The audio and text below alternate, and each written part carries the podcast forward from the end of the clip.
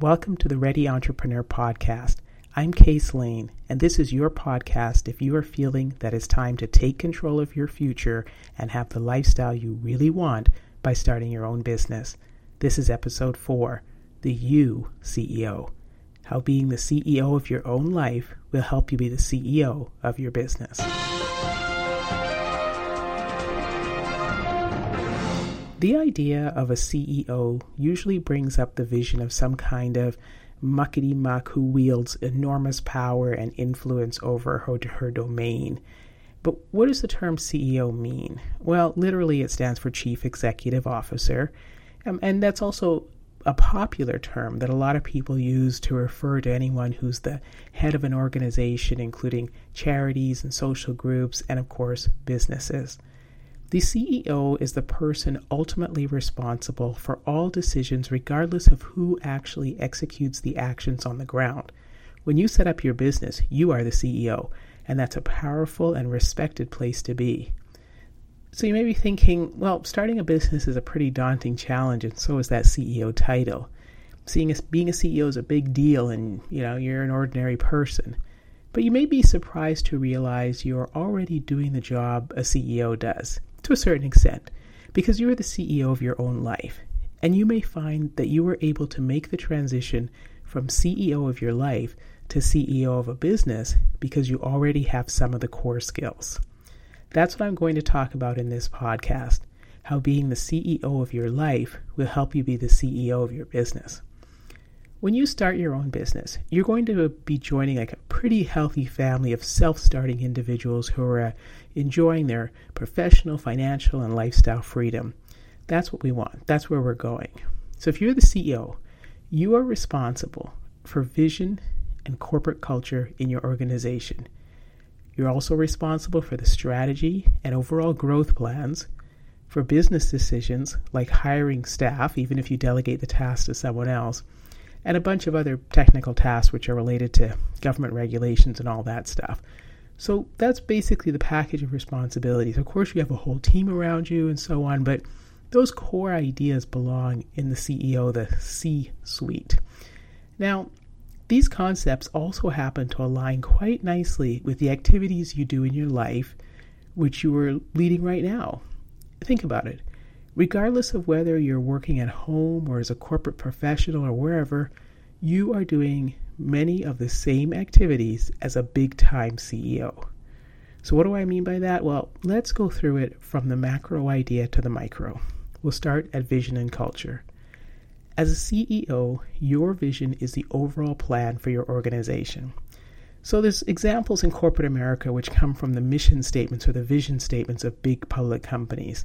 You know, Google's unofficial motto is don't be evil. As many people talk about that and they analyze that. But the original mission statement for Google is uh, to organize the world's information and make it universally accessible and useful. Do you think the company has accomplished that? That's really their stated vision. American Express says it wants to be the world's most respected service brand. Um, Harley Davidson says they provide extraordinary motorcycles and customer experiences. That's vision. That's that global thought that governs how the company is run. Now, you'll also have a vision for your own company. But the question is do you have one for your life? With your vision, you set an overall theme for how you function. Like for me, my vision as an entrepreneur is to be part of the solution, which means I focus on activities that help people start their own businesses. And since I want to be part of the solution, I focus on your successful outcome and avoid, you know, the discussions and the complaints and all that stuff that's part of the problem. So, when you are a CEO, think of your ultimate outcome. What would your company want to say to everyone about the value you deliver to the world? And you may find that that vision aligns quite nicely, quite well with the, your own life, the life you're leading, and the, or the life you want to be leading. Next is strategy. The strategy for your organization is how you will execute on your vision. In other words, how will you do what you really want to do? So, for example, if vision is your destination, think of strategy as how you will get there.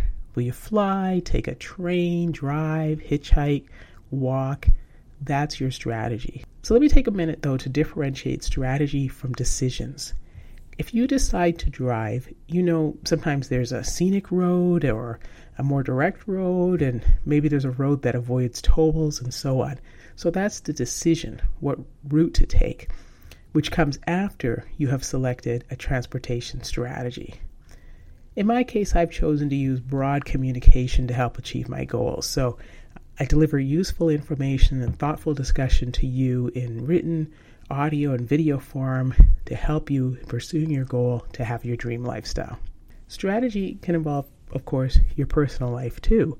In your life, your strategy may be about eating healthy foods or exercising every day or trying to get more responsibility at work. Um, should you do online dating or attend parties in person?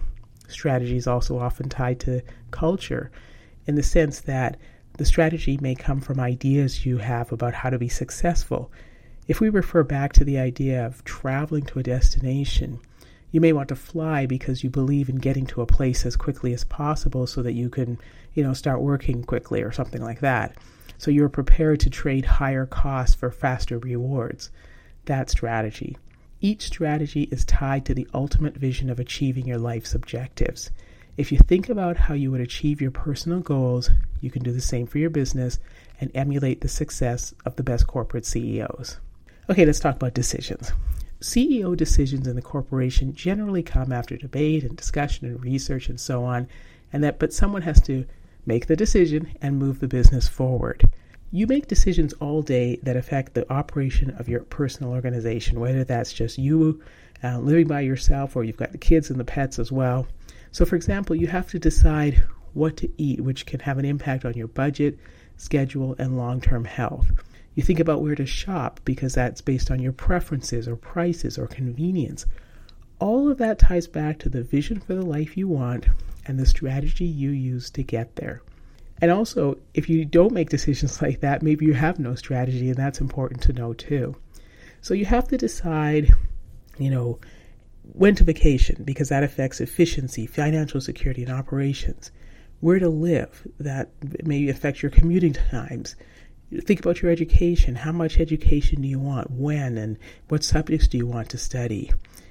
If you have you, all of these things come together. If you have a set vision and a strategy for your life, you can make these decisions so much easier. In business, you set up your vision and strategy for your business idea and the answers to the next decisions you make come from that foundation. So you see, it's not too difficult to make the leap from ordinary you to you CEO because you're already operating within that skill set. I also want to mention there's some mandatory administrative tasks that CEOs are responsible for to, as well, and I'll just touch on this quickly. In general, these tasks are things where the decision has already been made for you, but you're still responsible for it.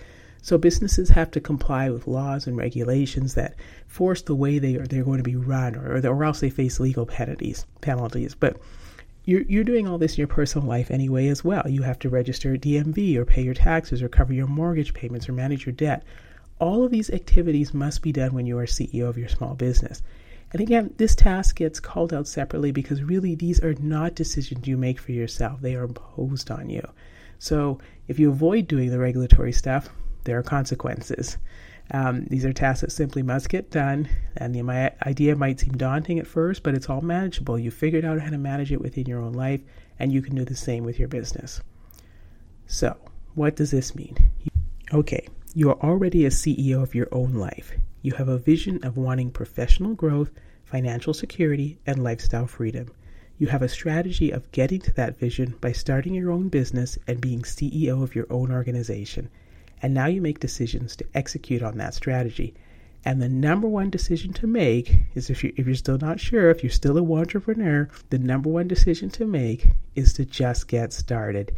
You know it's time to end your inertia and pull that business idea out of your head and get to work on making the actual business happen. You, CEO, is possible and achievable because you already have the skills you need to complete the task. You only need to encourage yourself to begin. Okay, that's it for episode four of the Ready Entrepreneur podcast. Visit my website, www.readyentrepreneur.com, where you can see blogs and access free video training for entrepreneurs, download helpful PDFs on getting started with your business, and sign up for the mailing list so I can keep you up to date with tips and ideas and giveaways and other cool stuff. Let me know your questions and burning topics you want covered on the podcast. Send an email to contactcase at readyentrepreneur.com. Thanks so much for listening. This has been the Ready Entrepreneur Podcast with Case Lane.